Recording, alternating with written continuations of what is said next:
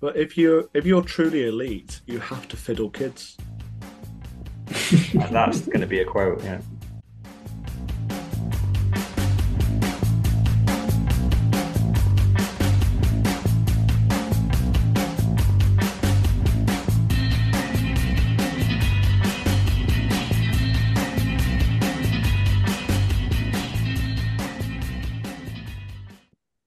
Okay, here it is. This is the world's most bullish podcast, The Four Bs, brought to you by Mr. All In, aka the Trillion Dollar Man, Mr. Do- no, Dr. Evil 10%. I never mess up on the intro. I'm way past this. I'm cool, but maybe it's because we've got so many viewers. We'll come on to that in a minute. So, uh, Dr. Evil 10%, aka the People's Champ, and myself, Sir Neverlook, aka the Excellence of Execution. But maybe I got floundered because she's here, but she's never here, Mrs. No Show. No, she's still not here. I want to start off with a big fuck you to all of the crowds that have been listening because they didn't listen at all. We said don't comment, don't like, don't share. And what happened? Viewership tripled.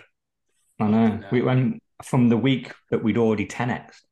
You can't Yeah. 10x and then say, right, that's enough. We need to stay below the radar. And then we get a triple up. So someone broke the first rule of the four Bs. Don't talk Yeah. about the four Bs. And so Exactly. people are talking. Well- Stop oh. talking. We're going to get cancelled. What you've what we've got is a viewership of people who believe in fundamental freedoms, people who believe in well rights. Basically, a bunch of Nazis are watching us. Uh, so all I heard, once you say the word freedom and maybe the Oh, word yeah. speech next to it, it has to equal Nazi next. So Yeah, yeah, definitely. I think that's what really picked up on the algorithm. He used the N word every five seconds, and all of a N-word. sudden we just went through the roof because they're a group of people looking for some sort of, you know, some viewership, and yeah, we seem to have catered to them. So uh, the people's champ has gone and done it once again. I'll That's try and uh, not say that word this week.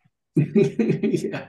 when you, when you, when you say the, the word, the, the N word, it, that starts to scare me. I'm like, "We did we say that? And you're like, Did we ah, say Nazi, that?" Nazi's fine. Like, d- Yeah, don't, yeah, don't yeah. say the other one. The other Yeah, one's yeah. even worse. yeah. and, and I'm definitely not going there. Yeah, definitely not. We're, we're looking to, uh, yeah, if we're looking to get cancelled, let's keep on doing the the same thing that we have been doing. So it's almost like I mean, It's normally almost like we've got a bit of a getting views, but, yeah. part four for um for um FTX and SBF. I don't know if we can call it that again. No, no, we need, we need never-ending story. Know, Well, we need, we'll we need to- find out.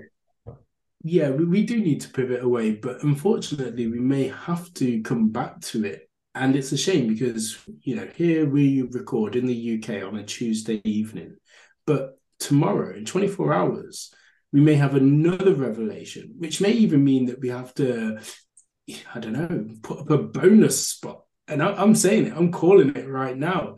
If he comes out in person, uh, on a story that we've got in the agenda today, it's gonna be it's gonna be huge. Yeah, or maybe we downgrade him to like just an FTX weekly, which means he gets one. Mm, Because, because I must Yeah. admit, like now that it's all come out, like so much shit came out in the first week. It was genuinely really interesting how far this forward Yeah. went. But now nothing's going to really happen now for probably a number of years. You know, even if he gets charged, you're going to have to wait for the court case. All these things take years. So really, it's kind of you want to step away for two or three years, see how this plays out, and then you can have your We opinion. we got a few, I think we got a few interesting things this week. There One is, for but it, certain- it starts to become gossip and hearsay, and it's it's not that interesting. yeah. The, the, the first Yeah. things we came up with, they were massive and big. Now it's just, oh look, this fraudster who we know is a fraud did a little bit more fraud. You're like, well, yeah, kind of. So what? Uh, and I'd like to point out we're still waiting for that sex tape. yeah, this- yeah. We'll I do don't know whole- if we we yeah, I don't, don't know. I'd, I'd rather not. a whole- if I'd that be made out, to watch it with those things like on the Clockwork Orange with the eyes stretched out. I mean, if it comes Yeah. out, I will troll the whole audience and say it, there's a new episode of the Four Bs, and all it would be is that sex tape on repeat. Won't be any of that. Yeah. Anyway, and actually, and by the way, I've I've got a little bit of a commitment um to the people watching and listening is that if you are watching at least, I will actually edit better now because our viewership is actually quite high. Specifically, because before I think our main uh, people listening were on the podcast platform, but now that the majority has moved to YouTube, I'll make more of an effort with the visuals. So as we're going through the stories, I'll actually throw the stories up on screen. I'll actually spend more time in editing. At least that's what I'm saying now. And it's nine o'clock. When we finish at 11, I'm doing this past midnight. Maybe I've changed my mind. So our viewers will know whether the stories pop up or not. I mean, you got two sides to this. You've got one, it cuts into your masturbation time, and two, you don't have a job. Lucky, I, I don't have a job. three, so I it's all- it's all- like this. It- it's also also about how much whiskey you've drank by that point as well. Yeah, yeah. That is always the funny thing. I, I want to get it up and out the way. And I've I've edited every single podcast quite drunk. Yeah, yeah. the more complicated the editing gets, the more probably haphazard the, the things are going to get. But who knows? That's my commitment. I've said it. I wanted to say it live. So now if I don't do it, I can get called out. Yeah. There you go. move on to It's story done. one? Yeah, let's do that. And uh let's start off Breaking news. with a good, yeah, with a good good feel story, right? Fidelity opens its doors to Bitcoin, and Fidelity being one of the largest players in the space of financial services can only mean one good thing that others will join, copy, and follow, right? Yeah, they seem to be one of the biggest kind of economic financial platforms that is embracing Bitcoin. So they've already got uh, a pension fund, you know, or as they say in America, a 401k plan. And that got a lot of scrutiny. And they've been saying that they want to open up just trading um, around Bitcoin. Now, we obviously are talking about paper Bitcoin here. I don't think they allow you to take custody and all that. But what it does do is I did a little digging around uh, like how big Fidelity really are and all that type of stuff. And they have 83 million total accounts and 10 trillion assets under management. So these are big boys, you know, the very, very big. And uh, so that's essentially a platform now that has $10 trillion worth of assets on it. That now those people, there's a proportion of those people that probably want exposure to Bitcoin. And Yep. just as we discuss on here, oh, they don't want to take custody, they don't want to go onto a Bitcoin exchange and buy Bitcoin. They just want to use the financial platform they use today, that they have their Amazon and their Apple stock and their pension on. And that, and if they want 1% exposure to Bitcoin, now they can do it with a click of a button and buy some Bitcoin. So it's it's yeah, it's, it's quite big up- news. Could you end up with a situation like FTX where they're Hmm? selling paper Bitcoin but not backing up with actual Bitcoin? Yeah, you're absolutely Yeah. and that, and that's probably what's happened with Grayscale because Grayscale the place to buy paper Bitcoin at the moment, and it looks like maybe they weren't backing it one to one, and even if they were, maybe they lent some of it out to some trading platforms, and then suddenly they lost a proportion of it. Who knows how that all comes out in the wash? But yeah, the the downside is that maybe Fidelity end up pretending to inflate the supply of of Bitcoin via creating paper Bitcoin that doesn't exist, and it all comes crashing down. But in the in the short term, you got to be positive and go, there's ten trillion dollars worth of assets there that now could move into Bitcoin if they wanted. For some new listeners, it's probably worthwhile just briefly covering what we mean by paper Bitcoin as opposed to, you know, actual Bitcoin, which you would purchase on an exchange. So with an exchange, you are fundamentally buying the Bitcoin and you can take self custody of it. Whereas with paper Bitcoin, similar to uh, stocks and shares, because once upon a time you used to actually get a physical certificate to state that you owned those shares, whereas it's just kind of in principle paper Bitcoin, you own a proportion of that Bitcoin. As we say, um, you probably can't take self custody, especially whilst it's in the uh, the 401k, but you have a, a right or a claim to the proportion of Bitcoin. Now, if everybody tries to make, take a run on that uh, Bitcoin, that's probably where we may see things unfold, and ultimately they may not be able to cover it. Yeah, it's, it's, it's basically it's an IOU, isn't it? You Yeah, because whenever there's no withdrawal, if you can't withdraw to your hardware wallet, then essentially it's an IOU. So on, on your screen within Fidelity, Mm. it, it will say you own 0.1 Bitcoin, half a Bitcoin, whatever, but you you don't really know if there's half a Yeah. Bitcoin behind that. And, and obviously the the biggest concern, even if it is backed, let's just say it is all backed, they're completely compliant and and trustworthy one to one. it could still get stolen from you because when a government could pass a law or a regulation and they can freeze that account, they can steal that that Bitcoin, they can steal those assets. So for anyone listening, do not sign up for Fidelity to go buy some Bitcoin. It's purely an interesting story for the fact that ten trillion dollars worth of money can now buy Bitcoin, but do not do that. You know, I would recommend This could no one- be this could be like I suppose the mark of what the next um, bull market will look like. Paper Bitcoin puts up to the top to the top, but then it also will be what causes a bear market in the crypto winter. I mean, it'll Yeah. come crashing back down to earth when everyone's like, "I want my Bitcoin and I can't get it." Mm, Yeah. yeah, it's a good shout. It, it, But it could is well fun- be. Paper Bitcoin could be the next bull run. Yeah. And it is Mm. fun. You know, I've been we talked about it. You know, what on earth could happen next time? Shit coins, NFTs. But you know, I think the popular opinion is that shit coins are pretty much done now. You know, after what's happened in these various crashes, NFTs they're worth bugger all. Even the ones which were selling for millions, I think they're down to tens of thousands. And fundamentally, this idea about fidelity, whilst it's good publicity, it is fundamentally fiat. You don't It's control also- it, you don't hold it, you don't know what it Yeah. is. It's the same as holding um, sterling or pounds, where someone actually is probably manipulating your supply. Yeah, it, it becomes a little bit too easy. Um, it's like proof of mining, proof of work, isn't it? And if it, if it's too easy, it can certainly be manipulated uh, by the likes of Fidelity and others, and it will easily be replicated by others, and they'll see it as an opportunity to get a quick buck.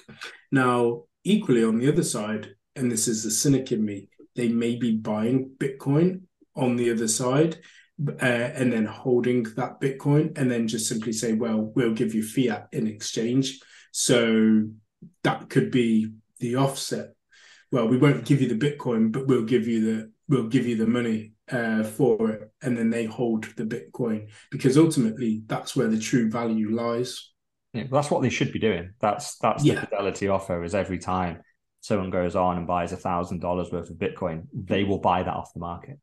Yeah, So the the whole kind of the the bullish story of this is if ten percent, so one trillion, buys some Bitcoin, that is a trillion dollar buy of Mm. Bitcoin, and that is bigger than the entire market. So we get a double up, probably more like a quadruple up if that was happen just on Fidelity's assets. correct. So uh, that's that that's where it is. It's a, such a large amount of money, and uh, and really ten trillion is about the same market size of gold, which is kind of Mhm. that's the secondary boss, isn't it? You know, we want to overcome the the gold boss, overcome that overcome that market cap, and once we're over that, it's pretty much clear water all the way up to the US dollar. So uh, that's a Mm. biggie.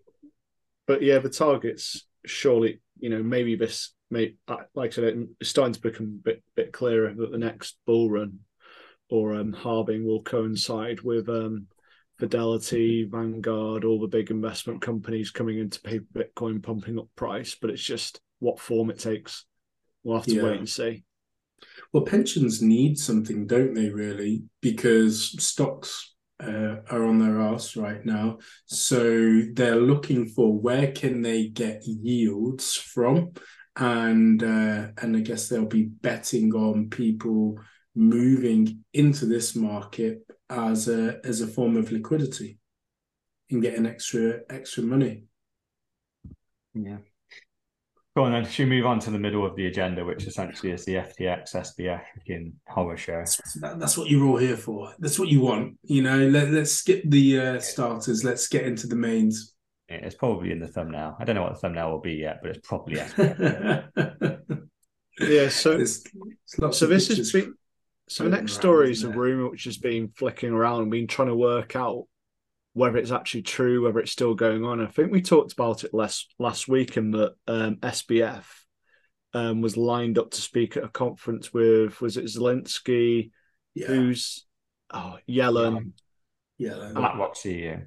yeah, Yes. and um, Larry Fink, and he's confirmed that he will be speaking Tomorrow. um, with well, who's Andrew Sorkin? he's the host, so he he's basically the um. Because the thing is, like, there's loads of people. I guess all those people we just mentioned are going to be at the event, being being spoken to. But he's being interviewed by yeah Andrew Sorkin, who was um a CNBC or MSNBC um kind of anchor. So he's he's an interviewer. So he'd be so the whole whole proposition why Sam was going was to be on a panel and and to be interviewed by Andrew Sorkin and talk about who knows what they're going to talk about. Um, would be wise regulation needed? it- yeah, well, it's going to obviously wh- wh- whatever they were about to talk about. It's, I didn't think he would be even going at the time when we we we were talking about it last week. It was rumored that he was under arrest somewhere in Barbados. Clearly, he's he's free enough to join this event, and they, they're clearly going to have to change their questions because it can't be, oh, you're Mr. Regulation, you're Mr. How you do crypto right. He's basically on the run and owes ten billion dollars worth of funds the fact that he's willing to speak publicly, if I was his lawyer, I would be screaming at him, going, "Do not do this! You're going to say something libelous, and it's going to mm. sink you further." Yeah, But he, s- he said all these things. It doesn't matter. You He keep- funded the the thing is, he Democrats so talking. much, and he was washing money. They can't touch him. I I feel like he will be there, but he'll be there via video link because Yeah. if he was to come back to, uh, well, go to New York and be on American soil away from the Bahamas, you know, again, he just puts himself up for arrest immediately. Yeah. Um, he's, he's being wise, you know, kind of use that loosely by keeping his head down and staying in the Bahamas.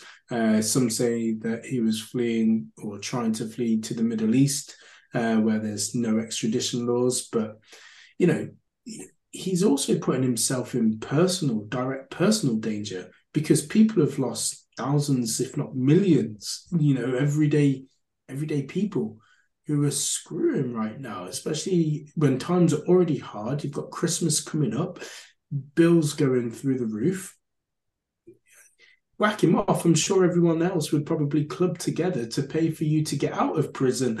so, uh, yeah, it'll be interesting if he does try to do it. Yeah, I think the arresting, I kind of do wonder whether that's actually happened because it doesn't even seem to be t- getting talked about.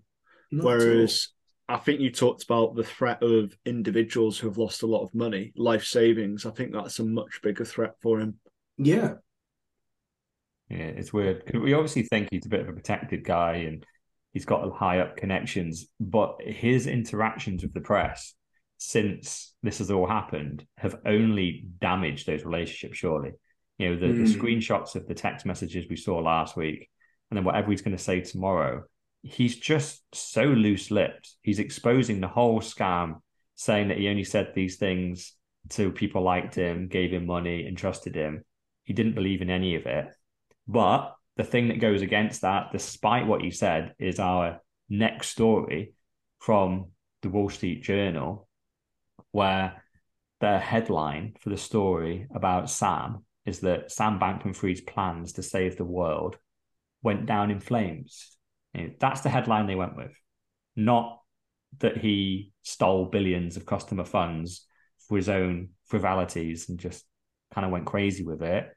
It's oh, he, this guy was going to save the world. What a shame that it didn't just- work out. It's just a coincidence that he FTX or rather he loaned himself between one and five billion, and his parents have suddenly sprung up with a property portfolio. Just a big coincidence. And he owns a half billion dollar stake in Robinhood.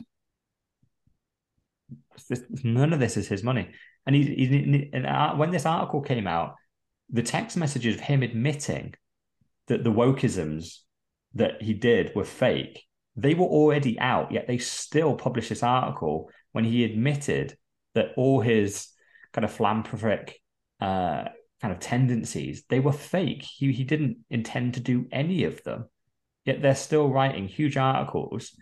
And and again, uh, if you are not a Bitcoiner and you're not in this space and you're just a normie, you read this story, your takeaway from FTX, yet again, I think we said this last week, would be, oh, that Sam guy was a nice guy. Shame he made some mistakes running his exchange and couldn't save the world.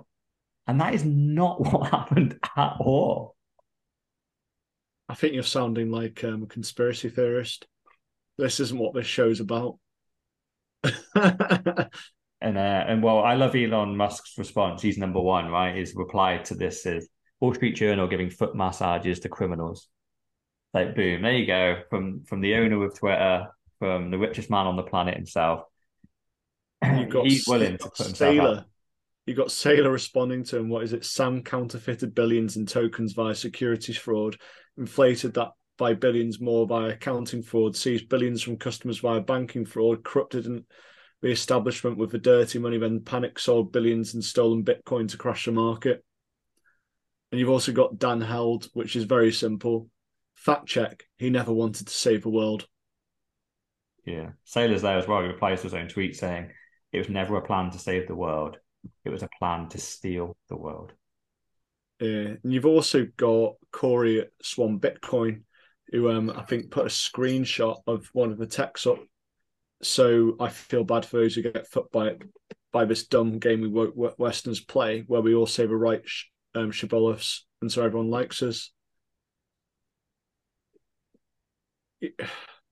I just don't know how long the media and press can keep on going with this for. But I suppose it's just going to disappear soon, so they won't have to. Yeah, they, they've done the whitewashing already, haven't they? Provided they all do their one story covering the FTX crash, it's all about what the headline it, it says, and um, that they've they've chosen. Like most people don't read the articles, right? If you read the article, it does go into some of the fraud, but most people just read the headline and click off, and um, or just see it as they're scrolling, and they'll just think, "Oh, that FTX guy is going to save the world. That's nice of him," and it's just it's just an outright lie.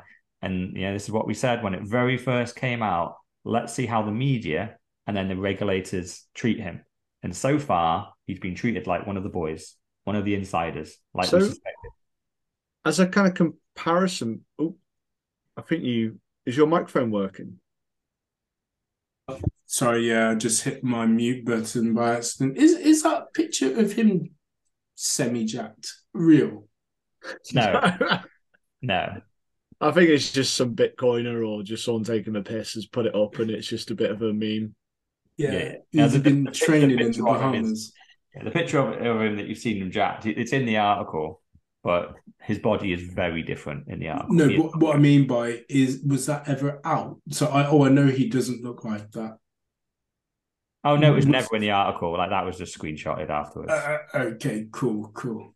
they they did. They, they're not. They're not whitewashing that much. Where they're I, pretending. I, I, I was gonna say because to the average person that has never seen him, Yeah. with them thinking that he looks like that, I was just like, oh no, this is too much now.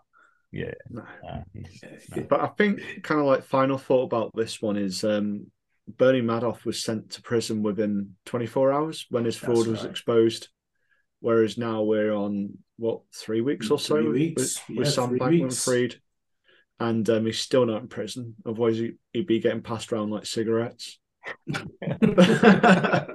Uh, Ross Ulbricht as well, isn't it? You know, when he's doing Silk Yeah. Road, the second they caught him with Silk Road, he went to prison, no bond, no bail, never saw the Mm. light of day, and got sentenced Yeah. to, to 200 years or something crazy in there.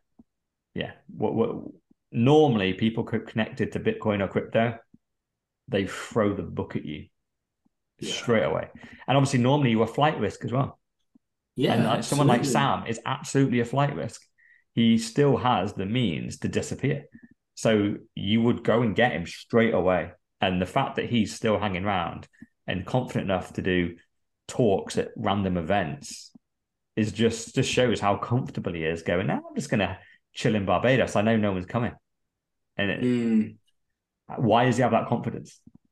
Yeah, and he's got the billions probably to have his private security, so no one can touch him as well.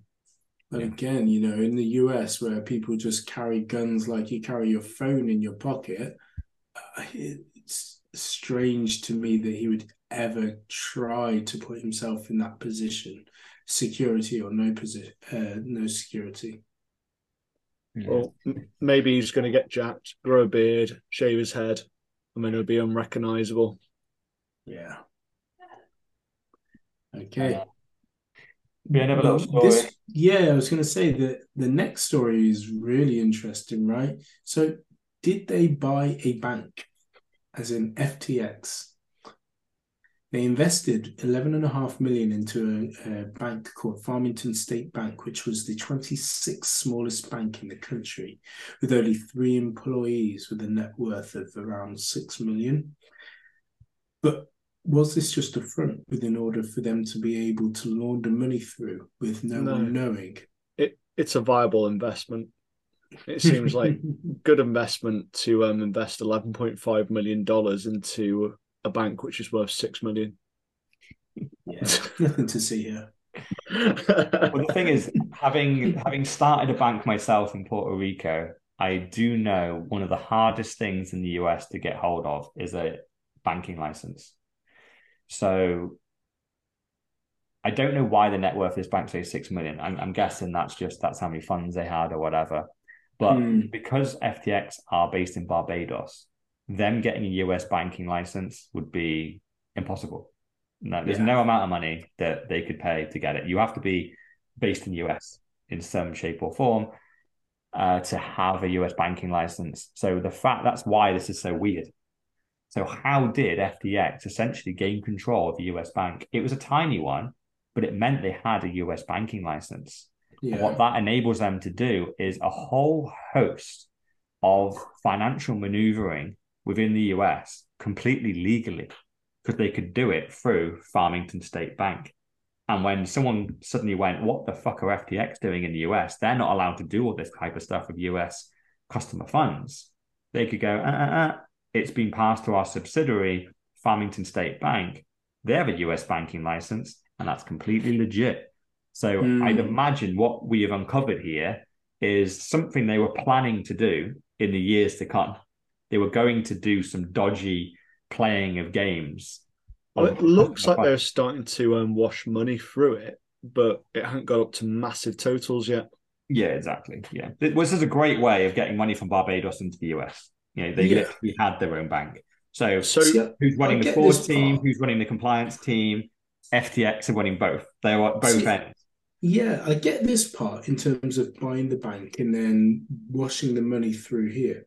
But what I still don't get then is why are why are the media still continuing to pump these false narratives out? Because you know it's all there plain to see, and it may have started off absolutely legit in terms of a business. It's turned out that it's not legit. They've bought a bank, they're then laundering the money through. But why aren't people calling all of the these details out in terms of connecting the dots? Well, Uh, it's we the know type of media. So I'm guessing the people who report at the New York Times, it seems to be literally got your religion A, Democrats, you got your religion B, Republicans. And it's literally like he's been washing money for the Democratic government. And so thus people like Washington Post won't report on it. I mean, New York Times, I'm guessing since they reported on it, they're, Repub- they're Republican backed. That'd be my guess anyway. Mm. But the Um, money he was given was to Democrats in the end, wasn't Yeah, it? Yeah, exactly. So Yeah. the Republicans are going to report on it, whereas the Democrats, like I said, it's just it's just another religion, isn't it? Yeah. Politics. So they're like, didn't happen. Like, um, what's his name, Hunter Biden, didn't happen. But there's there's videos of it and there's pictures. Didn't happen. That's a conspiracy Yeah. theory. Theory. It's the same as this. It's like he's linked to the Yeah. Democrats. He funded them, so it didn't happen. Yeah. And they're in power, so what they says goes. And I guess that's why you need shows like this to bring you the real. Yeah, because the thing is, it's even this. Like, not only like why are they not covering this? The big story is how did they gain control of a US bank? Because Mm. the US bank to get a banking license, that all needs to go basically to the FBI, to the IMF, to the Fed. yeah, is massive. You have to go to the top of the top to get a US banking license, right? Is why this one, the 26th smallest bank, and only have three employees. Is because that's how hard it is to get a banking license. There's literally just probably less than 50 banking licenses in the US. So these are the ones that had them. And somehow FTX, a Barbados company, managed to put basically take complete ownership of that that bank. Well, I imagine that that they, happen, it would have had to have don't- gone to the Fed and to the government to authorize this investment. So the guys that are all, that are responsible for reporting on this now are the same ones that essentially allow it to happen. So of course, the, the- uh, uh, how did it happen? I can guarantee it's probably part of the donation that he made. Why it was so big was here's a donation. What do you want in exchange? Well, by the way, we're looking to invest in Farrington State Bank. Maybe let that investment go through. They go, okay, they take with one hand, give with the other. So when it comes out, that's what's happened. Of course, they don't Hmm. use the state-run media to report on it and call it out. They're the ones that allow it to happen in the first place. This this, this stuff doesn't happen by accident. This isn't incompetence. This is 100% conspiracy that this this Yeah. happened on purpose and is a sign of bribery because there's no way a Barbados-owned company should be able to buy a US bank. It should be impossible. It's What do they call it in a- inter- go- I was just going to say, what do they call it in America when they um, bribe politicians and p- political parties to get your agenda? They call Lobbying. it a donation. No, it's not donation. Lobbying. They call it lobbying. So they call it lobbying in America. It's fine. It's lobbying. Yeah. Yeah, it, it- it's hilarious that yeah, bribery has an official political term in politics. We're lobbying our Lobbying. thoughts as to how things should be run, and here's a check to, Yeah. to, you know our appreciation for it. Um, the, the reason why I was just going to cut in there. So, uh, do you remember Monzo Bank? They failed to get their US license initially. Um, you know, UK business, millions of customers, legitimately run, tried to open up in the US. It failed initially, and then slowly but surely they they managed to do it. But that had been going for years until it actually was able to do so. You know, again, it's easy with hindsight, but FTX came out of nowhere, 2019, a- and to then have been able to fast forward at this uh, pace and speed, it's like the money was coming in, but equally the money was going out because it was greasing all these palms. Yeah. Um, is one nuts. thing for him to- it's the fastest company to run ever, isn't it? Because normally Yeah. when you open up a bit of a fraudulent company, you're just kind of being fraudulent with your profits or with customer um, like investments. Like we saw Theranos get sentenced to 11 years.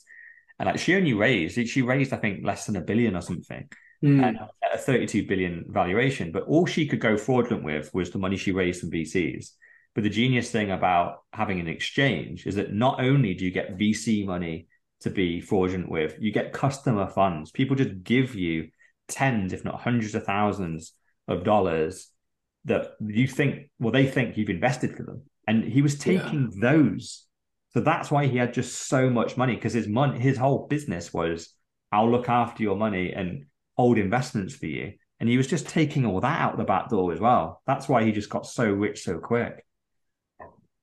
Um, That could also go on, go, go on. I was just going to say one point just on the banks, we kind of strayed a little bit away from it. So the deposits were 10 million, which I'm guessing is at any one point top any time in kind of an average, whereas in Q3 they're at 84 million um, Yeah. dollars, so over eight times as much. And this was in its infancy, so they'd only just you know started this kind of like fraud going. So you kind of think, what would have happened in two years' time? How much money would have been Oh, going yeah. for this bank? And it was from four new accounts where the majority of this money came from. So it wasn't existing. It wasn't just, oh, by chance, a billionaire who banks with Farringdon Bank has started depositing. It was, oh, it's four new accounts, lots of money Yeah. coming. Yeah, that would have been Sam- the inside Sam- circle, Sam- wasn't it? Caroline's mum and Caroline's dad. yeah. Um, one of the things I was going to say as well is perhaps you know the VC companies that have invested also has a hand to play in this because if it's seen as though they are um, if they haven't which we know they didn't do their due diligence properly then it looks bad on them. But if the story has continued to be portrayed in this way, no one kind of calls them out to say, well, hold on a minute. This money that was probably invested again from client funds and how you've profited to get to this point was then given to this man who's a crook and you didn't do your job properly. So uh, I, I, think there's a lot of people that are kind of happy to brush this under the carpet ultimately. Yeah, yeah. There are there are some big investors. Have you seen Mister Wonderful? Forgotten his yeah. name. Yeah, Paul. He's coming out uh, trying to brush yeah. this. Yeah, he, he he was a big investor in FTV, um, FTX, and also. Um, oh, Kevin O'Leary. Kevin O'Leary. Sorry. Yeah. Him, yeah, Mr. Wonderful, yeah. Kevin O'Leary. Yeah. So he he's been, he has been doing the same. Yeah, he's he's been trying to brush under the carpet very much and going, oh no, and and I think and it's rumored that he even uh, during the crash had raised eight billion dollars worth of investment to save FTX, and that only fell through when the truth started to come out about the fact that FTX were 10 billion in the hole and Sam had been gambling all customer funds and there was basically nothing left. So if you put yeah. 8 billion in, all you're doing is paying back customer funds that Sam had gambled in the last year. So what are you doing? Going to let him gamble your 8 billion? So every penny got pulled. Apparently, mm. it's all hmm.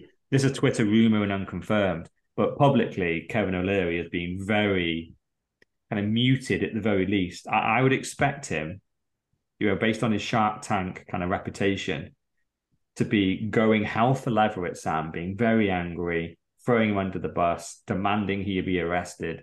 And instead, he seems to be very calm, very much, it was a bad investment. I take the L, we move on. I still think there's a future for Sam in this space, and crypto is still going to do great. I go, how has he got over losing hundreds of millions so quick? Something tells me someone else is going on behind the scenes. Has, has he been made mm. whole somewhere?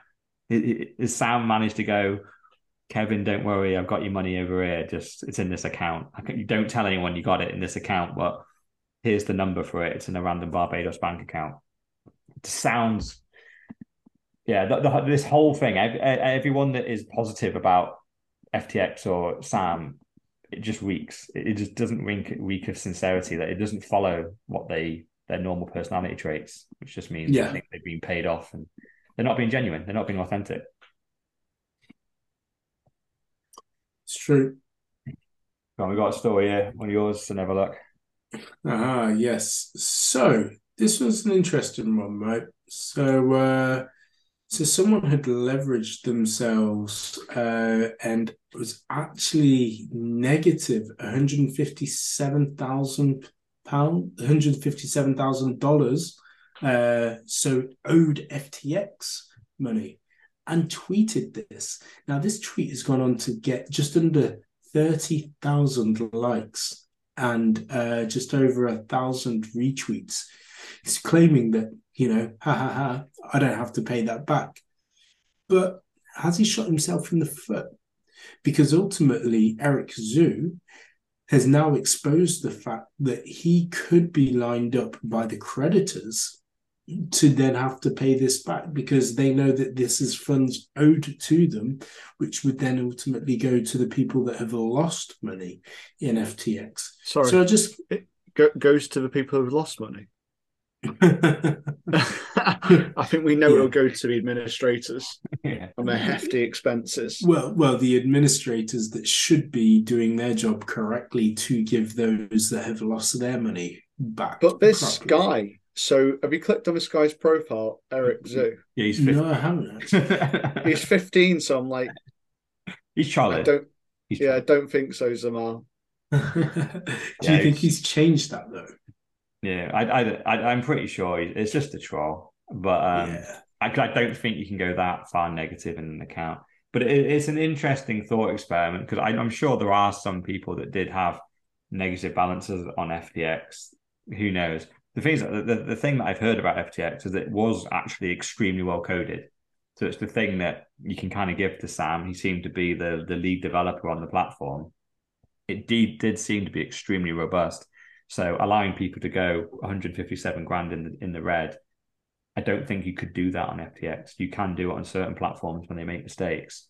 Mm. Um, and you could let let some 18 year old kid kind of start his account with 10k, run it up to two or 300k, and then slam it back down into minus 157, and then good luck getting that money back. You know, you're going to be phoning up some 18 year old kid in America going, "We want 157 grand." He's going to go, "Dude, I work in McDonald's." you know, yeah. I- I- you can have your money, but it's going to take me 12 years. And they're like, shit. So I think his platform was actually extremely robust, but it does bring up the thought experiment of what would happen if you did. And um, and yeah, what we've just said is would be spot on, which is extremely stupid to admit it, because Yeah. the credit, the, this essentially would be seen as an asset for the platform. Yeah. This is this is a debt that needs to be paid. So the auditors and the creditors that came in, they'd obviously be trying to see what the what the assets were and what the liabilities were, and any debts would be seen as assets. So this guy who owes 157, if this was true, they would have some of the best lawyers and in in the land coming after him to make sure he paid his debt because they would be incentivized to do it because, like Dr. Ten Percent just said, they'll be getting the money. They is very unlikely it gets as far as the customer. The customer is way down the the feeding tube. They're at the top of it, sucking up all the food. So um yeah, they, they would they would be I coming mean, that- after you. So the last thing you want to do is admit it. You just got to hope That that 100 the get lost. I was just going to say about 157k. That'd be some nice nights and some sweets. That would be, you know, some lovely dinner, some champagne as a celebration of getting that 157k. Plus, you know, trip to some bars and some titty Yeah. bars. Yeah, we got the 157k, and this is how we intend to spend it. Yeah. You know, Through private booths in Miami nightclub. yeah, uh, which is a great, great segue into our next story. I like what you've done there. It's like we've all of a sudden become professional. Won't go that far. No, not at all. So, uh, so FTX were propping up the Miami scene in terms of, you know, again, all your customer funds that you were plowing into it, they were out the back end living the life. Uh, so Miami is the party central, but was also actually trying to become the Bitcoin central or crypto central uh, hub for the US. Uh, you had the was it the mayor of uh, of of uh, Miami was asking to, to be paid in Bitcoin or taking his salary in Bitcoin for a year or so. Naturally, you've got a the couple of payments, it was. Yeah. yeah, you've got the the Bitcoin conference as well. Uh, Yeah, that's the biggie. year. That that's the big That's one, isn't it? started it. The Bitcoin conference started, which is annoying, right? Because like shitcoiners essentially took this over, but it was it was during COVID, right? So Mm. the, the Bitcoin Yeah, conference. Always happened in San Francisco because I've Yeah. been for a couple of years before that, and the conference was pretty small, you know, 100, 200 people. And then COVID happened, all lockdown happened, and obviously they missed a year. I think they missed the whole of 20, they might have even missed two years, might have missed 2020 and 2021. So then 2022 came along and they wanted to hold it in San Francisco, but they were still locked down, didn't allow events. But Miami opened up. They obviously are, are a red state, being Republican. Like, fuck all the lockdown rules. Do what you want now. No masks. Don't care about vaccinations. Just fucking do what you want. It was free. so Bitcoin Miami happened. And it was the freaking biggest event of all time. Like 20,000 people went. Biggest event in Bitcoin by a million miles. All the reports that came out of it was as much as it's supposed to be about Bitcoin, not shitcoin, shit tons of shitcoiners went. And they were they were this is in the middle of the bull Oh, market, the right? fuckery, the fuckery of shitcoins. You know, your, your favorite guy, Mayweather, was there pitching some Yeah. Bitcoin, pitching Mayweather NFTs and all that kind of shit. And then they were all there, like there was some Bitcoiners in the crowd booing him, but there's plenty of shitcoiners going, fucking, yeah, you go, bro. And uh No, but you know what? I think it was 21 was it 21? because, yeah, because I'm sure Mayweather was against Logan Paul that year yeah, and it- it coincided It was the next day. Yeah, it was exactly. It was just like, oh, yeah, I've got a fight the next day. He did this on the Friday and I had a fight on the Saturday. He clearly wasn't taking Yeah. it quite seriously. Just- No, Yeah, maybe yeah, maybe I'm getting my years mixed up. Yeah, he- all- he was getting paid on the other side, always, always round, wasn't Yeah. he? and we- weirdly, he had some kind of Ethereum um, fork on his shirt that went bust about two weeks later. Him and Kim Kardashian, I think, had it on a shirt for two weeks. It went bust. It was a massive pump and dump, and they're both being sued by it now. It's Yeah. kind of funny how quickly these scams unreal. But but yeah, this is where it all comes from, right? So it all it basically came from shitcoins, and now there's a load of Miami clubs that were are quite used to selling fifty thousand dollar tables that have bottle service and the top shelf liquor. And it was pretty much they got used to it, and it's ninety five percent men, all these crypto bros, and they just disappeared. It's just desolate now in Miami. The whole crypto scene has died. And uh yeah, because guess what? There wasn't Bitcoiners buying 50 grand tables. We're not fucking stupid. 50 I was gonna grand. say- We're a table in a club. Come on. a high a high roller in Bitcoin with the holes in their shoes and like the holy jeans and a stinking stretched holy t-shirt. They're not going to spend 50k on um, a table. But may- maybe it's a call. Maybe this um this article's calling out to you, the trillion dollar man. They need your money in town. Buy a 50 grand table. Also, it was a signal for the top as well, wasn't it? yeah. In hindsight, it's just so fucking obvious, isn't it? Yeah, exactly. Um, I would say though, I, I've been quite fortunate to be able to travel to many places, and Miami before all of this has always been the one that I call out as being the most expensive place in the world that I've ever been to. Uh, so you know, if if things were expensive before, and then they know that people can afford because they've got Bitcoin, and naturally they'll inflate it because people are greedy to take advantage of them. Yeah, God knows what they were making in the uh, in the good times. Yeah. But it's just it's just sad in reality because you know people can make money in shitcoins, but you got to be smart. And you can just see that the people that were making money, the only money they took out, they spent on fifty grand tables in a nightclub. Yeah, Like, dude, I really hope some of them actually bought actual real life assets like a house or a car or Mm. something. At least they then got something to show for their shitcoining. But I just know most of them didn't. Most of them just wanted to party and then held everything else in shitcoin. And it's gone down 99.5% now. And they're Some just may have, totally uh, wrecked. They got some good some- nights out out of it. That's it. Some may have taken my profits and um, put it into things like BlockFi, tried to, to um, get a return on it. yeah. Oh, Yeah, I see what you did. Thank But, um, linky. Yeah, but before we do, we do we do that, I do think because not only maybe these Lambo and you know Bitcoin bros are guilty of this, but we've seen the exchanges, we've seen miners um, and others just never actually kind of forecast and have that forethought that this isn't going to last for forever. And so they don't prepare for the bad times. They just think oh it's it's all good right now and we'll just continue to roll as is um again i don't really want to reference another uh, podcast but I, I will in in regards to um pete mccormack had a miner like a, a, guy who was the head of a miner on his show. And um and as we know right now miners are going out of business. And the return on mining isn't great right now.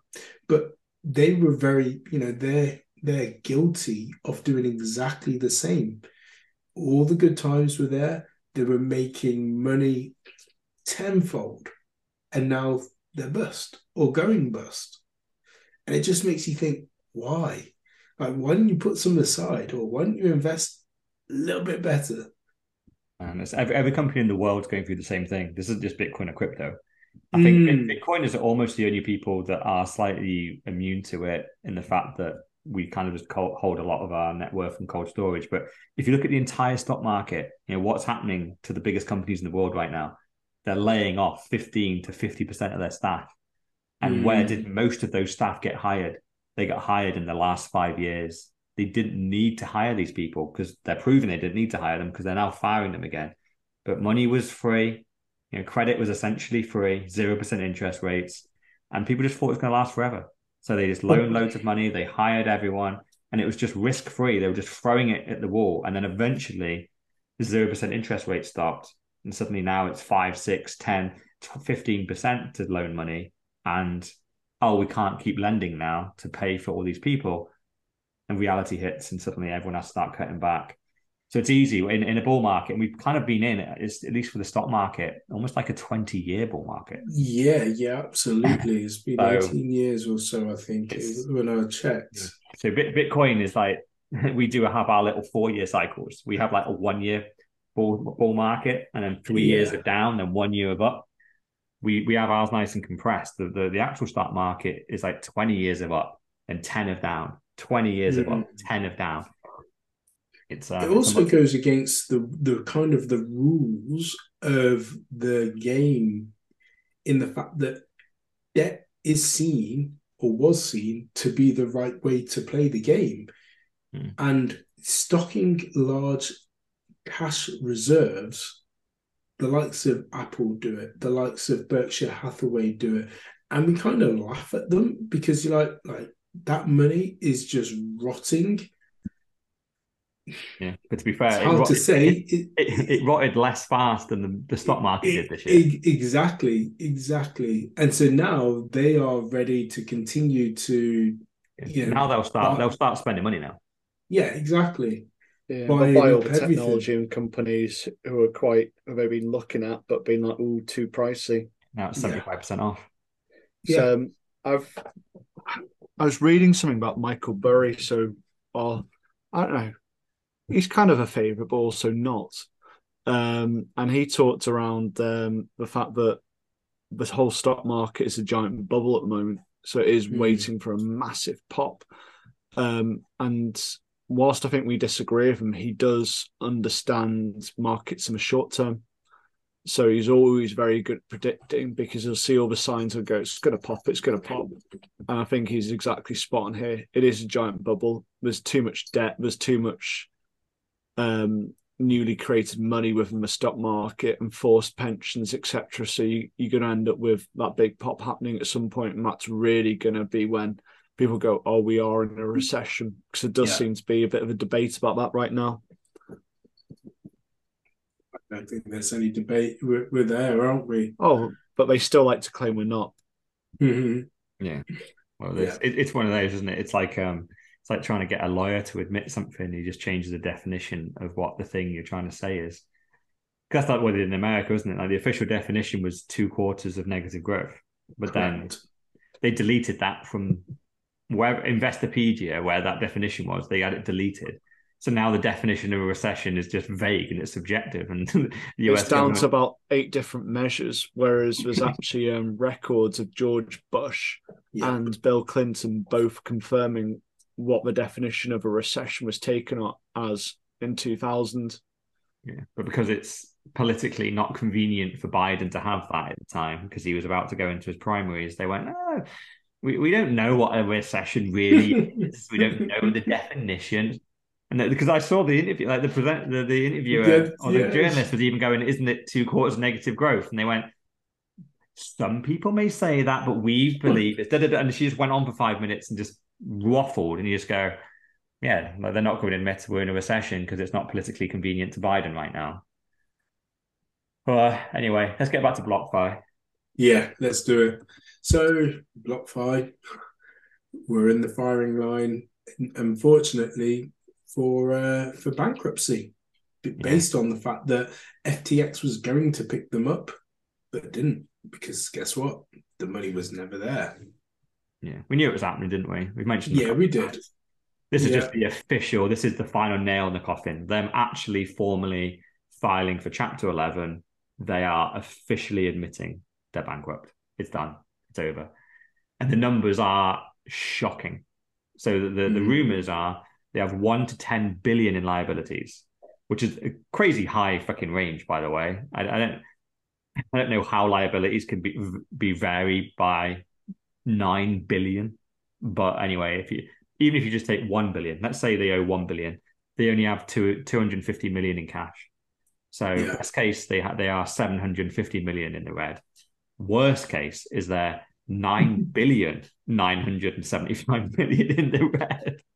Is this because they um they lent money to people based upon cryptocurrencies which are flawed? Uh, no, it's it's it all links back to the same things, right? It links back to Luna, 3AC, Alameda, and then FTX for the final nail in their coffin. But it's the, which literally the stories from about three months ago where the BlockFi were loaning out a lot of their money went to a company called 3AC, and 3AC basically had a huge amount of their portfolio in Luna. So when Luna went to zero, it took 3AC down, which suddenly went BlockFi went shit. We kind of gave you half of our customer funds, mm. and they mm. just went, well, we're bankrupt. You're not getting any of it back. They're just like, oh shit, you you've lost half of our customers' money. And then yeah, the, the the savior of the day was Sam, and he came in and went, "I save you, but in exchange for this 400 million loan, you have to move your the last of your customer funds has to move to me." And then Sam gambled them away, but it looks like he didn't give all of it. They managed to keep 250 million because I think they probably, unfortunately, the really sad thing is if BlockFi had um, actually filed for bankruptcy before Sam had got involved, I can almost guarantee there would have been more money left. But Sam stole yeah. a load. He probably stole hundreds yeah. of millions of customer funds. Um, why do you think it's taking so long for others to to collapse? Are they selling their Bitcoin? Are they just hoping and holding out for something else to happen? Because we know that there are more like this that um, that are out there just waiting to uh, to collapse, right? Yeah, I could think they're trying to got, out. Could you have a condensed set of vendors? So literally, we're losing investment companies, and there's still the demand to do this kind of business. Mm. So therefore, you've got these companies who are starting to onboard more customers, and then making making up the shortfall that way. Yeah, they, they could well be but it's it's one of them where I think a lot of them are being found out once once people start withdrawing. That's always the thing, right? It's the whole the classic bank run. So I don't know how many other big ones there are because there's Celsius, there's the Gem the Genesis, then there's this one, um, which is obviously um, which is BlockFi, and then yeah, the biggie is Grayscale. Uh, mm, so so we... after that, they're kind of the biggies that were essentially behind the scenes of all these yield farming kind of companies. These, these were the guys. So it's almost like they're, they're, they're almost almost an arm of um, Gemini, isn't there? So it's not the whole Gemini company, but it's an yeah. arm of it. Yeah, it's that's, that's Genesis. Yeah. yeah. Ah. Yeah. So it's one of them where I think a lot of them have already gone under, but yeah, I think some of them are just desperately trying to raise money, and and just yeah, they're probably zombie companies that are hugely in, insolvent, but yeah, preying mm. on new customer funds, trying to, provided they don't get a bank run, provided they don't get a load of withdrawals, then the fact they're insolvent isn't seen.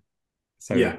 maybe they're smaller and they're going unnoticed. But if anyone just, if one person does a tweet about them, then yeah. suddenly it's going to shit, shit up all their customers. They're going to try and withdraw, and then that's going to force them into insolvency and then bankruptcy. But, um, of which, actually, and it's not on the agenda, but um, if someone was to tweet this out and it started to become more and more like gain more and more momentum is mixer exchanges or companies where you can mix your bitcoin. And uh, i seen something where they were trying to potentially outlaw those or regulate those types of companies so that people couldn't do that and uh, and those companies potentially just just going out of business and, and regulation affecting them. Hmm. Well, Sam again was one of the guys leading the charge yeah. to ban that. Yeah. Ban mixes, make everyone do a KYC AML type exchange. So you mean um, was it was it Coin Coin Join? Coin Join, yeah. Yeah, Coin Join, Sushi Swap, yeah, Pancake. Yeah. The, the whole like the dexes, so the decentralized exchanges where you can just go yeah. yeah, because I guess that would have drove all of those customers over to him. Oh yeah, it's yeah, it's one of those where you know we, have seen it all the time in, in various regulated markets. One of the big reasons why you would push for regulation is not only to play nice with the big boys, but it's basically to build a moat around you make yeah. it really, really expensive. Make it that you can't even run an exchange unless you have a compliance team of 100 people.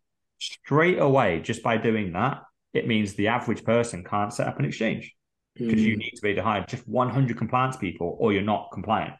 But Yeah. once you're at FTX size, they can hire 100 people and just sit them in a corner to do nothing. They don't care. What it does is blocks out all new entrants. They now Yeah. have built a regulatory moat. It's what everyone does in regulation. It's what all the banks do. It's why it's so hard to set up a bank because the regulatory moat around setting up a bank is nearly fucking impossible. Why is it impossible? It's not to protect consumers. It's to protect the banks. they don't Yeah. want competition, which is why you know you brought up an example before. Why why did it take Monzo years to get a banking license? Because they want it to cost millions to get one. So you Revolut. need millions just to get the license. Yeah, And then once you got the license, now you need to fucking have a business. yeah, Revolut's another good They shout. had theirs in a sketchy country at first, didn't they? Yeah, that's what not you normally have to do, yeah, just to get started. Um, but yeah, going back to BlockFi then, Yeah. they've they're essentially trying to sue Sam. This is one of the weird things I mentioned this earlier, which is obviously that they're trying to recoup as much money as they can, and I'm guessing Sam has stolen hundreds and hundreds of millions, if not billions, from them, which is why they're suing Sam for 575 million because that's what his stake in Robinhood is.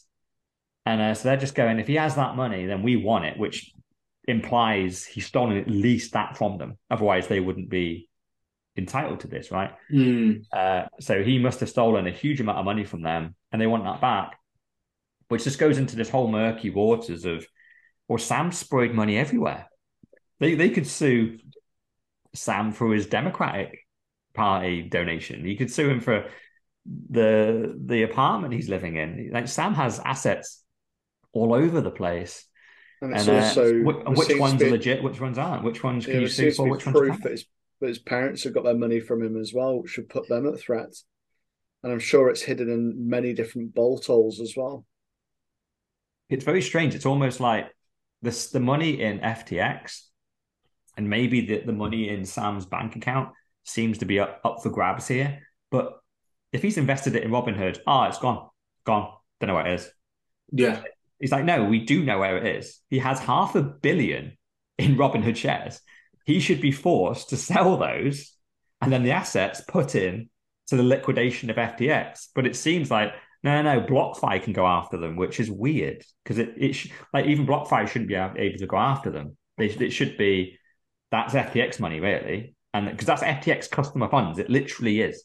That's someone's money that Mm. Sam Then- should not have put into that company. But then BlockFi, its customer money is well, it's just which one has the priority. yeah, Yeah, and and I I would well personally I would pick that FTX needs to be made full first, and then BlockFi come in second. But because they're almost like a they're owed money, they're like a creditor. They're a, yeah. and um And also, it was always a risky idea, which I think was quite obvious. yeah, BlockFi need to make their own customers whole. It's their fault they gave it they gave away half the funds right at the last minute. Uh, you got to be so gutted. If, if I must admit, like obviously, so many people pitch Oh. BlockFi. They were the lead fucking advertiser on so many Bitcoin podcasts. yeah, And uh, obviously, all the Bitcoin maximalists were going, "Don't do this. Do not use BlockFi." And then, oh man, who knows? Like, who, who knows what may have been the case if they'd have just freaking gone bankrupt two weeks before they did? Because if they had, maybe they'd have paid back, say, I don't know, fifty cent of every dollar. Maybe they've had half of the Hmm. money. Maybe they only lost half. But then Sam got involved, and they he freaking took the rest. And now they're probably going to pay back two cents in the dollar instead of fifty cents. It's it kind of sucked, but you know, not your keys, not your cheese. You kind of, that's the one.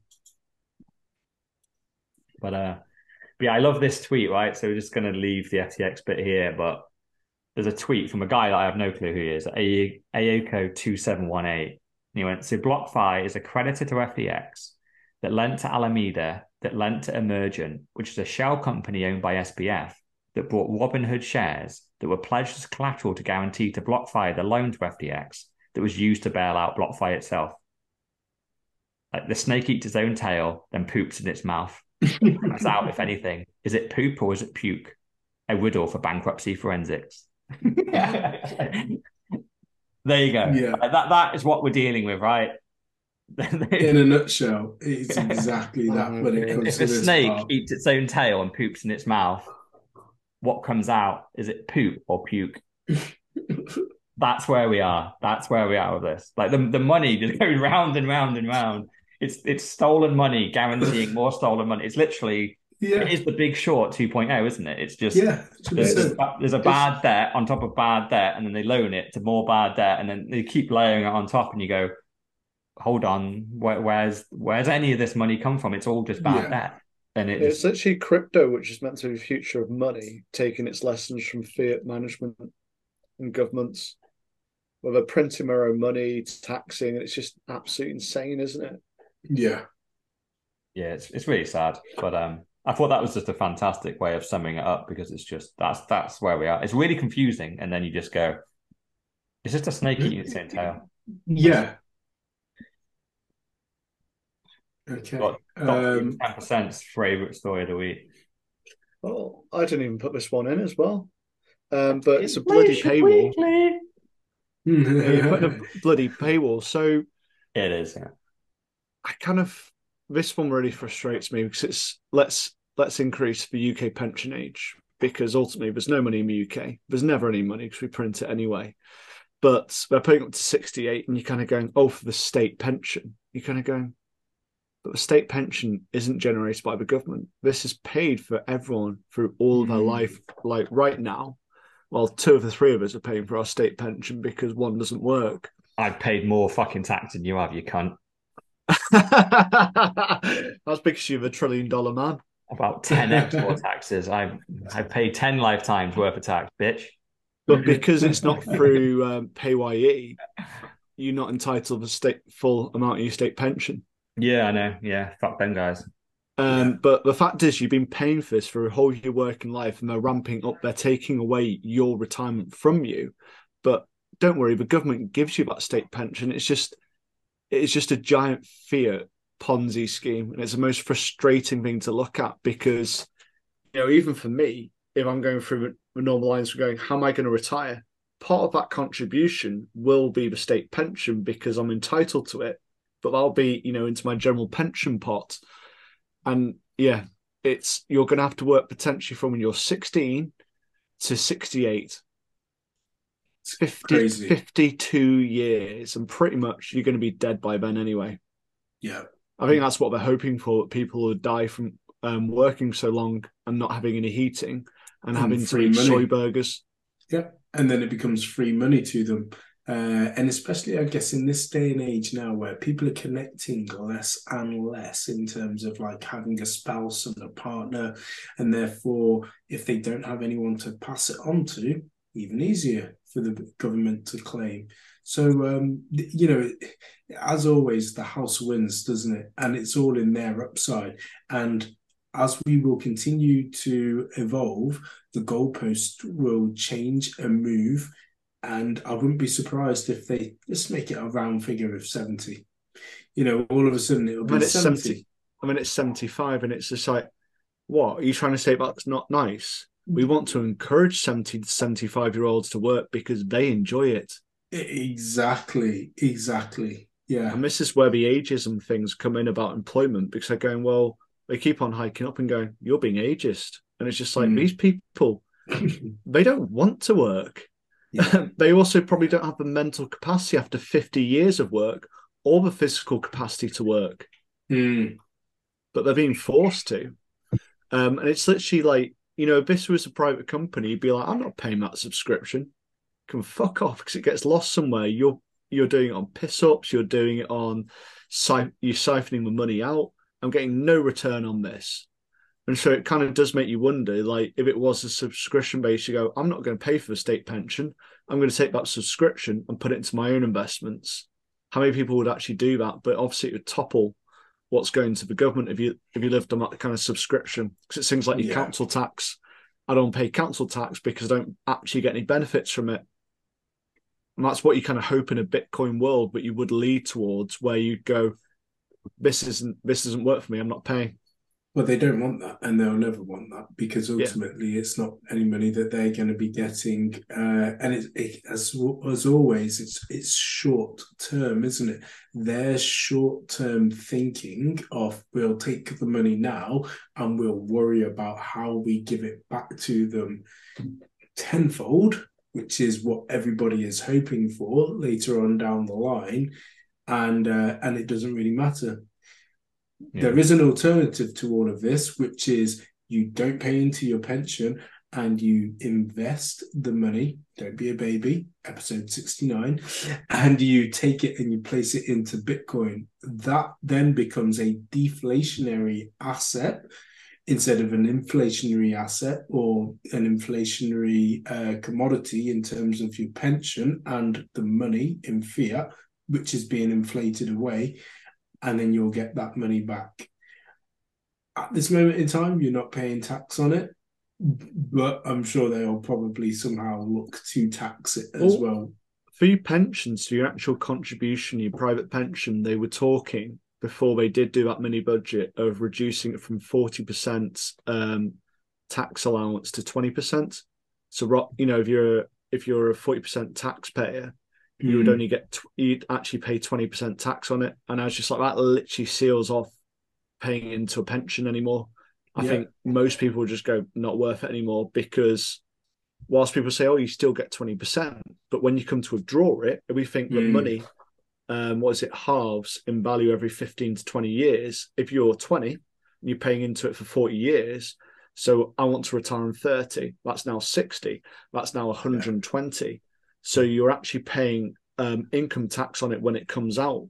So it's not actually financially worth investing to a pension at 20%, whereas 40%, you can actually still argue it is, but it is it is hold up to your 57 and if that age increases yeah. it's it's locked up for even longer yeah.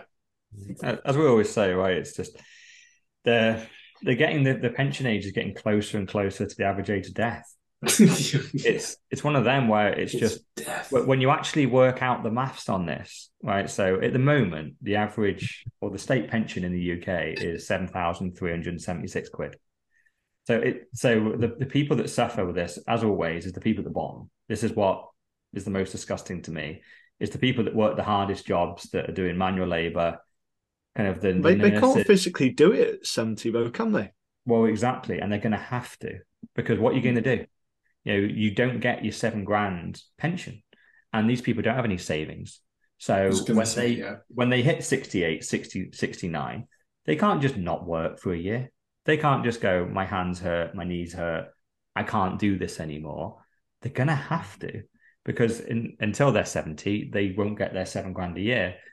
Whereas if you're a bit more wealthy, you can go, look, I'm going to retire at 65 anyway. I'm going to retire at 60 because I've managed to save up 100 grand and that will get me through 10 years that the state pension won't pay me. So it's going to be, as always, the poorest are going to are going to suffer.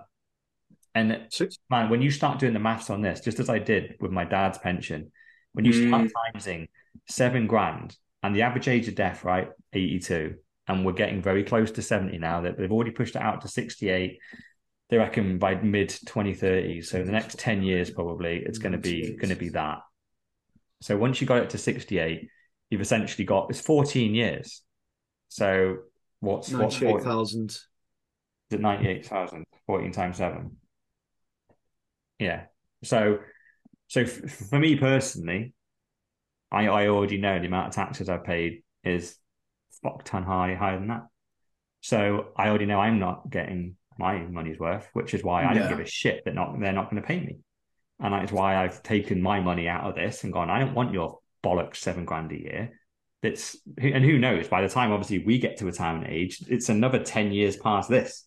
So yeah. it's probably going to be it probably will be 75 by then. So we're not talking about 14 times seven. We're talking about probably seven times seven, which is hmm. now, oh, you're going to get 50 grand worth of yeah. pension paid out to you over your lifetime. And you go, that is just an absolute pittance compared to the taxes that I have paid into this program. Yeah, so if you say that you've worked for 50 years and you're probably paying an average of two grand, say that's a hundred, you know, well, two, actually, what, two grand a year? Way more for the state pension, yeah. you kind of think, well, that money gets divvied around, but it's based it's based upon future borrowings, so it's really hard to actually pin that down. And if you look at it, you go state pension in 1990 was 2.4k, in 2002 it was 3.9k, 2022 it's 7.3k, so it literally is doubling. And you've got to think that in the last 20 years, it's almost doubled. And we always say, oh, yeah, money halves and valued in 15 to 20 years. If they're almost doubling it, it means that it's actually inflated a lot more um, than what, well, 200%. Well, it needs to inflate because otherwise the uh, the Ponzi scheme that it is all comes crashing down, and they Yeah, don't have but- anything but at this moment in time to replace all that money coming in. Because don't forget, they use that money to do other things behind the scenes, which What, siphon it out to contracts, put it into things like track and trace, um, do PPI. Um, but yeah, if you think about it, if they're willing to admit it's gets stuff almost will be cancelled. yeah, they- they- But- yeah. Uh, But you think I- they're I- willing I to admit that it's to do some almost halved? We need to do some maths on the inflation rate of pensions because I think the inflation in pension is actually the real inflation rate. You know, it gets nowhere near CPI. This is flying up. So I've got a feeling we might have actually got close to the real inflation rate of the UK. I think it's higher because it went up significantly in the last year because they printed so much cash, but it went up like eight percent, and we know that eight percent isn't the number.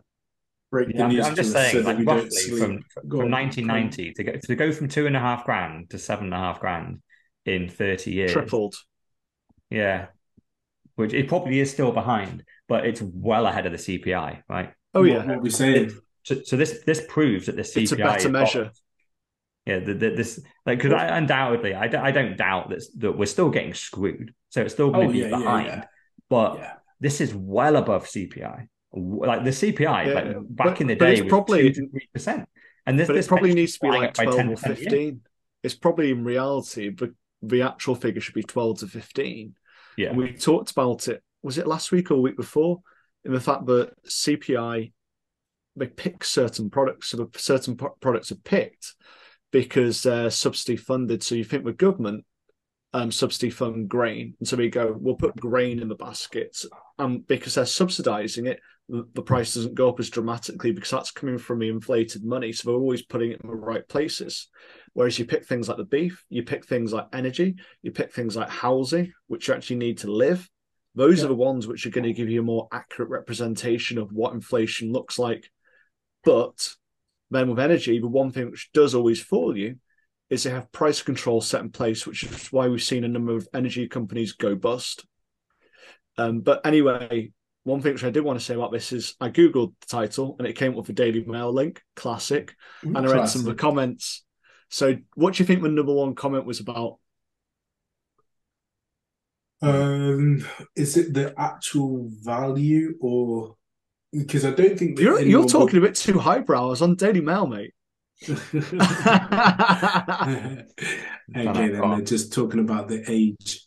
It was top comment, all to pay for illegals, comma, disgraceful. Uh, they got to be bought, surely. Like, how are they bringing fucking immigrants into But- this but literally the comments were we're putting illegals into hotels and we're doing and we're doing this to our own people. It's just like you're missing the trick. We need the we talked to think at least I've It spoken was to Sir week. Never look about It was- this. yeah, yeah, yeah, yeah. Is we need the illegal because we've got um, a decreasing population, so therefore Yeah, we we need people to work, and um, do also the with jobs that we with- don't want to do. with the Keynesian theory, you can only increase the monetary supply as the population increases.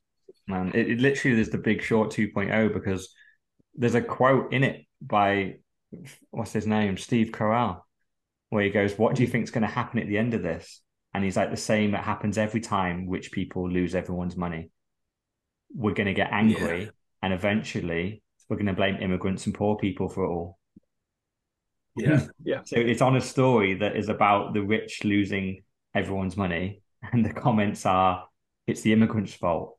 What? Well, what have well, they it's talking got about- to do with fucking any of this? it's talking about the government fucking over pensioners because governments don't plan appropriately and can't budget, but it's illegals' fault. But like I said, what a lot of people don't realize is your jobs, all the stuff which they think they're too good to do. It's been taken up by migrants, which we need to bring in, which has been exposed by the fact we had lockdowns and a lot of the migrants went back home and didn't come back. And then also the fact that we need an expanding population to fit in Keynesian theory in order to expand the monetary policy. We're talking about governments yeah. that you love. Do you want to do your Chinese stories? Oh, this is. I've been waiting. I, I can't believe like... you. I, I, I nearly didn't put it on because I didn't get my story from last week. So never look kiboshed it live on the show. But um, unless he kiboshes you now, we skip to the end. Who knows what's going But I did try to kibosh it prior, prior to even going on the agenda. So well, I'm, i think this is so important to towards the message of Bitcoin. Like we we talk, we've got a show to talk about Bitcoin and it's what's happening in China. We've been waiting three years for people to stand up to tyrannical governments and push back. It's been almost three years of this going on. And it kind of what what have been using as controls? They've been using COVID passes. They've been you they've been saying people have COVID. So when we've seen bank runs in provinces, they've been stopping people protesting. And now it's gone to anti-lockdown protests. They're starting to use COVID passes. And they've also started bringing tanks on military and all sorts. And it's just yeah, it's just gone too far. And this is what we want to see of freedom. This is part of the overall picture of Bitcoin. I think it's so important towards the actual story of how Bitcoin comes in. People yeah, I... need to not depend upon um, fiat currency owned by the government and controlled hmm. because mm. we are going down the road of CBD CBDCs where it's going to be completely programmable. So not only your COVID pass is going to tell you to get the hell out of there, they're going to say no food for you this week. So yeah. if they continue doing this and they go down this route, what's the outcome of it? I think there's going to be a lot of Chinese dead people, or there's going to be an overthrown government. It's which one backs down first. Mm. And I just think that the, you know, you look at this. I'm reading a book called what is it? Um, the Failure of Nations, and it talks about these kind of governments. So it's extractive. So you got inclusive, which is where people can profiteer. So a typical capitalist government, whereas your extractive are typically things like socialism, communism, and whatever China is at the moment. And so where they're going, the government, the people are the most important. You don't have any real property rights. And this is what China do. They boom for the first 20 years or so, which is seen by the USSR, which people forget about but then it hits a certain point where um, it stops booming, people get really unhappy, or the government starts to push down on the people too hard. And this is really what we're seeing. And it's just, it's which one's going to break first? Is it going to be the people or is it going to be the government? Because yeah. the government are going to start massacring them. And there's no two two ways around that. And it's what happened in Russia.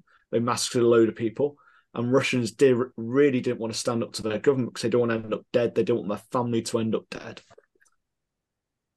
Right. The question I would uh, ask about this, right? Because I, I agree, right? So I do agree that I, I like putting essentially political kind of stories in because we are trying to separate money from state. So when the state is being over authoritarian, usually it becomes come from fiat. So Bitcoin is kind of highly political without it's like apolitical but also highly political at the same time. It's a very yeah weird contrast. But the, the the thing I would say about these Chinese stories is right is I've seen it all over. I've seen the Guardian post it. I've seen the Wall Street Journal Journal post it. These are known woke bullshit media or publications that post a load of nonsense about all the other protests that's happened. You know, Doctor Evil, you even put in our group today to stories. The Chinese one getting saying they're called brave and great that they're standing up. Mm-hmm. Yet this time last year, how dare these conspiracy theorists in the UK and America be, be protesting? So suddenly yeah. we are being very pro protest in China, but very anti protest. And obviously, our next story on this is also Trudeau coming out talking very positively about the Chinese protests, whereas obviously he was very anti the protests when the truckers were outside his house. So my question would be Are we being fed anti Chinese propaganda here? I think it's. I think it's because well, I think, we, what, I think my theory is what we're being sold is China's weak and China's being authoritarian.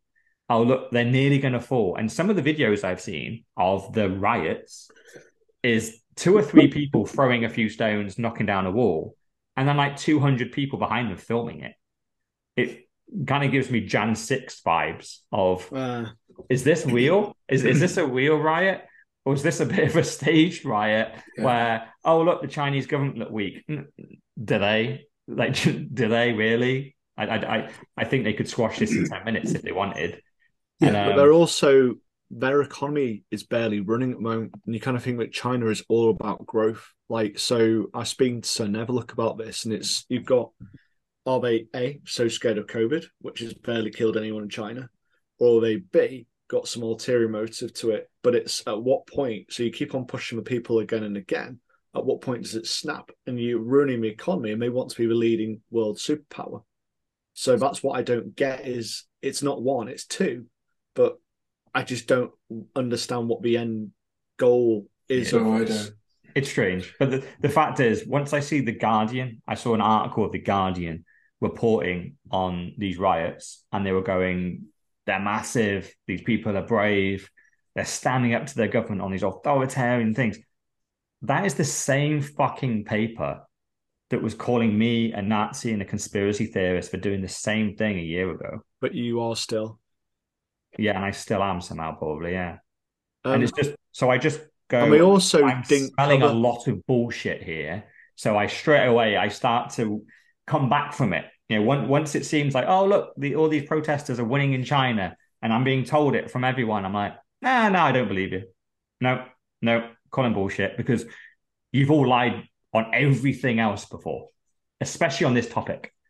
So I, I just at the moment I just don't know what the fuck's going on. I don't know if there's any protests in China. Who knows? It'd be interesting because I don't think that the individuals in China have ever thought about protesting because it's just not in them. Uh, you know, Xiaoping rules with an iron fist and they know the Tiananmen Square, consequences of it. Yeah, ex- exactly. Exactly. Well, that was a big But- protest. It didn't go well, but it's a they protested. Have- they have protested. have- even they did the Hong Kong Hong Kong protest as well a year or so Yeah. ago. Yeah. Didn't 1300 go well. arrests. No, exactly. 1300 arrests from that one. And um and it, and it's not just the individuals either. It's the families because they run such a tight ship. If you do something wrong, your whole entire family has to uh, feel the detriment of your fuck up. and they make sure that that happens as well. Yeah. Um, if, if I was to yeah. guess what's going on, I do think it's just a little mini microcosm of they're just they're they're, they're stress testing everything in China. If I was to Yeah. if I was to guess, which is just they're, they're just pushing people to their limits and then seeing how they can control people because they have them all essentially on CBDCs. They have them on a social media app and an internet that is all owned by the state. So they're going right. If we just keep pushing them, we want them to riot. We're literally pushing them to riot status, and then going, do our controls work? Can we push this million people to the point of rioting and then cut off all their finances for them and their family? What happens? Do they stop? Do they carry on? Where do they go? What's the next tactic? What do they do? Do they start, you know, and then once they learn all this, once they learn the human condition and they learn what our responses will be, they then can prepare for that. And I think then they will go, right, when they run up the great reset to the rest of us, they go, we already know what you fuckers are going to do. We know what happens when you push it too far. We know what little point, points of pressure you're going to start pushing, and we've already got our defenses in place. That would be, I, I think, I honestly, China was used as a bit of a, a beta program. It's a, it's a billion people they used us to test on. Yeah, it's it's hard to argue against because it's just so odd. And um, people, what is it? If they t- get test positive for COVID while they're out, they can't go back to their house if it's in flat, so they end up sleeping in tents on the side of the street. You know, it's it's absolutely insane. And you know, like would say that Mr. Holden's a conspiracy theorist, but it doesn't make sense one bit. Do we end on a Bitcoin related story? Slightly. I was Yeah. just about to go and say that. So how do we link that back to Bitcoin? Yeah. Well, th- th- this is about this is about freedom, But right? if- So if you if but you if want to be free of it, because that, that one of the biggest things that they can do is cut off your finances, right? So if you test positive for COVID, if you test positive for whatever thing, they can they can freeze your bank accounts, and once they've frozen your bank account, you're now you can't pay your rent, you can't buy food.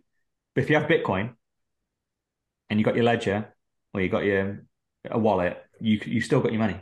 They the government hmm. can't cut you off from that bit.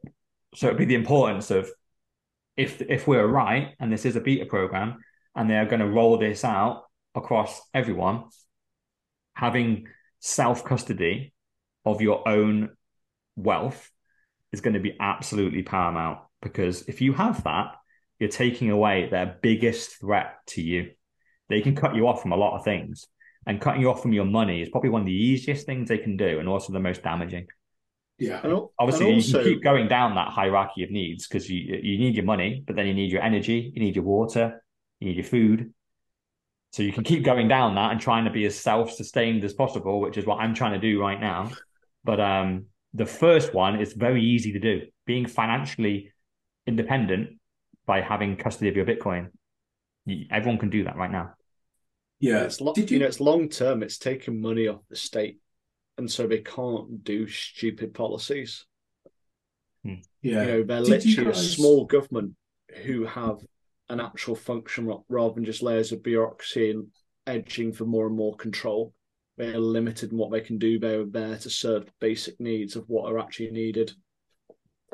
Yeah. Um, did you guys ever see any of the interviews with Andrew Tate post being cancelled? And uh, he talks about the way that he was cancelled. Like all of his accounts were just, you know, one by one. But the way that he was able uh, to articulate the fact that, you know, even down to his Uber account was cancelled there and then. Um, but Kanye West said it just the other day that he said his Apple Pay was cancelled. And he he openly said, you know, I didn't kill anybody, I didn't hurt anybody, you know, I just said something. He's and then yeah, yeah. And all of a sudden, you know, I have no access to money, which again screams to the fact that if they can do it to him, they could do it to you, and they can do it so easily. Now, we of want course, every- there's ways around it, but those guys do have the means to be able to, you know, get money and have money. The average person doesn't. Well, this is where CBDC's nightmare comes in because it links everything together. And it's literally a click of a button, bump, everything's gone. Yep. Yeah. And have you seen the Balenciaga kind of fallout that's That, happening? that seems that's Yeah. that seems fine. Everything's perfectly normal about that. Nothing Obviously- to see here. And you know, and obviously, ironically, they were one of the first ones to distance themselves from Kanye when he came out around him not liking Jews, and then they've obviously now been investigated as almost part of that. People went, "Oh right, Balenciaga distance themselves from Kanye." Here, Balenciaga again. Oh, they're the guys that sound two thousand dollar t-shirts, and, and then people started digging in all these satanic images. We've got a lot of big brands, haven't they? Yeah, and they've now been exposed as having a lot of kind of pro child sex trafficking imagery and just Yeah. lots of In their catalogues, isn't it? Yeah, they deleted their Instagram and, and get, guess how many bank accounts they've had frozen or, or closed? Zero, zero, hmm. And- Zero. And it's just Yeah, but so if you're connected to the government and you're part of the clan, then you're fine. But if you're speaking out against government, oh, guess what? You you get closed down. But Yeah. if you're if you're truly elite, you have to fiddle kids. That's going to be a quote. Yeah, but but it You just it- want to make the highlight reel even better, yeah? It's, it's it is worrying. Like I, I, I don't know. Fuck, I don't even want to go into that one. Let's just skip the story. That let's go on to Ledger. Like at the end, let's just get to Ledger because uh, it's yeah. Because um, Ledger came out the other other day, and um, I can't remember the the actual story or how much they quoted, but essentially what Ledger said was they quoted a huge number for how much crypto uh, is stored on their devices, and that shit a lot of people up because they went, Mm. well, "How the fuck do Ledger know how much crypto is on their devices? Are, you, are they monitoring it? Do they know who they sent it to? Are they storing this stuff?" So the story we've linked to is essentially he is the VP of engineering at Ledger, and um, he's clarifying that don't worry, we haven't used any personal information. It's just so anonymous. We're using public data, and we're just. I honestly don't really know what he's saying. He's trying to go, oh, we're just kind of guessing based on the blockchain what addresses might be ours and that's where the customer funds are. But he's quite vague and he gets called out a lot in the comments. So my takeaway from this was, well, shit, I use Ledger quite a bit, and I'm a little bit scared by this revelation that do Ledger hold some type of personal information? Might it be an IP yeah. address? Might it be something? And is there a way, if Ledger were hacked, is there a way of someone finding out what Bitcoin I have based on their database? Because they've sent me a ledger eight years ago, but don't know what your guys take. Well, it worries me. It was even before this. It was when all the FTX stuff started happening. I started looking at Ledger and going, "Can I really trust Ledger?" And you thought, thought I was, I, but I was looking at a completely different angle. You thought I was insane, but it's just you know a third party involved with storing storing your well your Bitcoin. Yeah, and so it does worry me, and I'm solely dependent upon Ledger as well. So it's yeah. like if they've got my data around how much I have, potentially my IP, my address, you know, all linked together, is my Bitcoin properly safe using my cold wallet? Memo, it's more than 10%. it's one of these, it's literally making me think like, oh no, I'm gonna need to yeah code my own freaking hardware wallet or something nuts, aren't I? Because because a, a lot of their um their their code is open source. You can read it yourself. Uh, so Ledger Live is open source because that's where a lot of people think they're getting it from, right? They think oh, Ledger Live. Uh, it's not the device itself. That's kind of a dumb device. It's a USB yeah. And largely just it is very very secure. But Ledger Live, what people are rumored to be be saying is, well, the, the Ledger Live kind of works throughout the ledger and it has your balance, it has your it has all your addresses and your totals in it. And is it sending it back up to HQ? Because it shouldn't be. It should be just on your device. And that's what people are worried about. So I don't think there's any risk of your your funds being at risk of loss directly. It's just your privacy and your wealth amount could be at risk here, which isn't a good sign. And look, Ledger is a is a shitcoin company at the end of the day. So we expect them to make mistakes like this, even though they're clarifying it and going, "Don't worry, everything's fine." That we, we've had a lot of "Don't worry, everything's fine" stories over the last couple of weeks, and the week later, everything was not fine. it's yeah. normally the whenever when someone comes out and says everything's fine, that's a oh shit moment. That means the next update is oh yeah, by the way, we've had 50 million people's accounts hacked and their their balances all hacked along with it. So please kind of hide because everyone knows how much Bitcoin you have now. But um, yeah, I saw say I saw an article that uh, said sales in Trezor were up three hundred percent. Now Trezor is a private company, Ledger private company. If I uh, was able to buy into either, you know, I, I, certainly would be without a shadow of a doubt when things like FTX has certainly come out. And obviously, we've seen that people are now t- starting to take more self custody of their Bitcoin. But I think equally, people are starting to wise up to the security of their Bitcoin as well. Pod 70.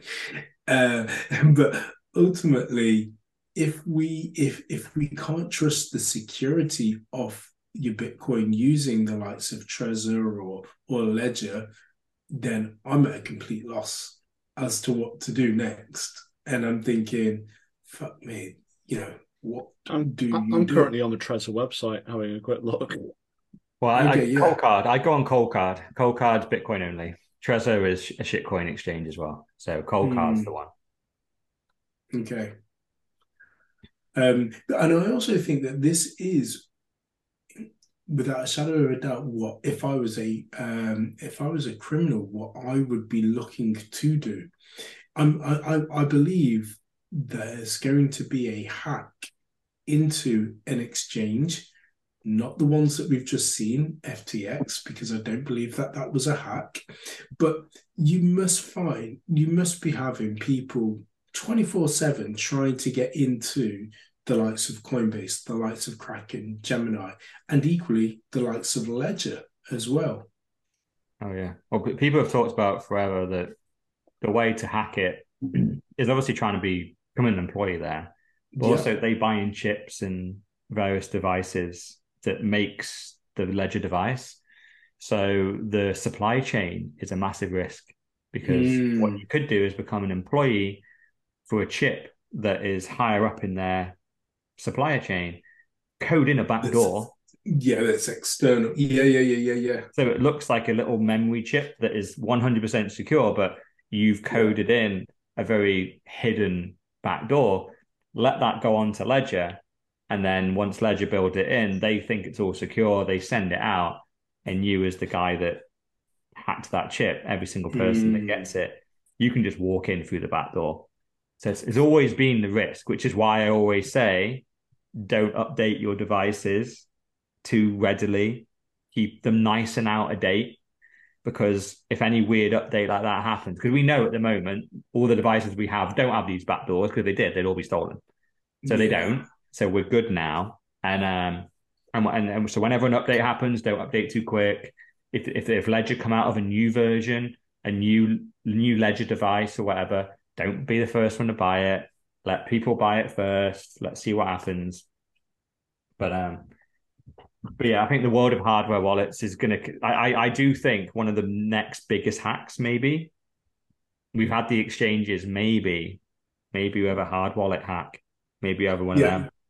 Yeah, And I, could I, I think so. that could be fucking painful if um yeah i don't even want to think so it's one of them where in reality it, this has kind of got me thinking going i need to up my game and get off hardware wallets really i probably need Yeah. to try and figure out what is an open source hardware wallet type device and just kind of take a take some code off github for Coldcard or whatever and try and bodge something myself i don't even know Mm. because yeah, otherwise you are you are you are dependent on software updates and hardware updates from suppliers, and who knows what could happen. You know, especially with government intervention as well. Whenever you think about a a single sole actor, you go, oh, it's going to be quite hard for them to succeed. But imagine if it was just a government play where Yeah, the government essentially took control of Ledger without telling you. And then they were just going, look, we're going to put you all in prison for 200 years unless you just follow this. And by the way, your head of hardware's out, your head of software's out, and we're putting our guys in. And then they send out updates to Ledger, which essentially just takes custody of your funds and gives it to the US government. That that is a very if I was the US government, that's one of the attacks I would do. So if I can think it, they can think it. Yeah. It's a risk. So on that happy note, I think we're out. Yeah. We are out. That was pod number 76 brought to you by the four Bs. The four Bs, namely myself, Sir Neverlook, aka the Excellence of Execution, Dr. Evil 10%, aka the People's Champ, Mr. Allin, aka the Trillion Dollar Man, and she was here, but she was never here. Still, even with multiple viewers, Mrs. No Show. Peace.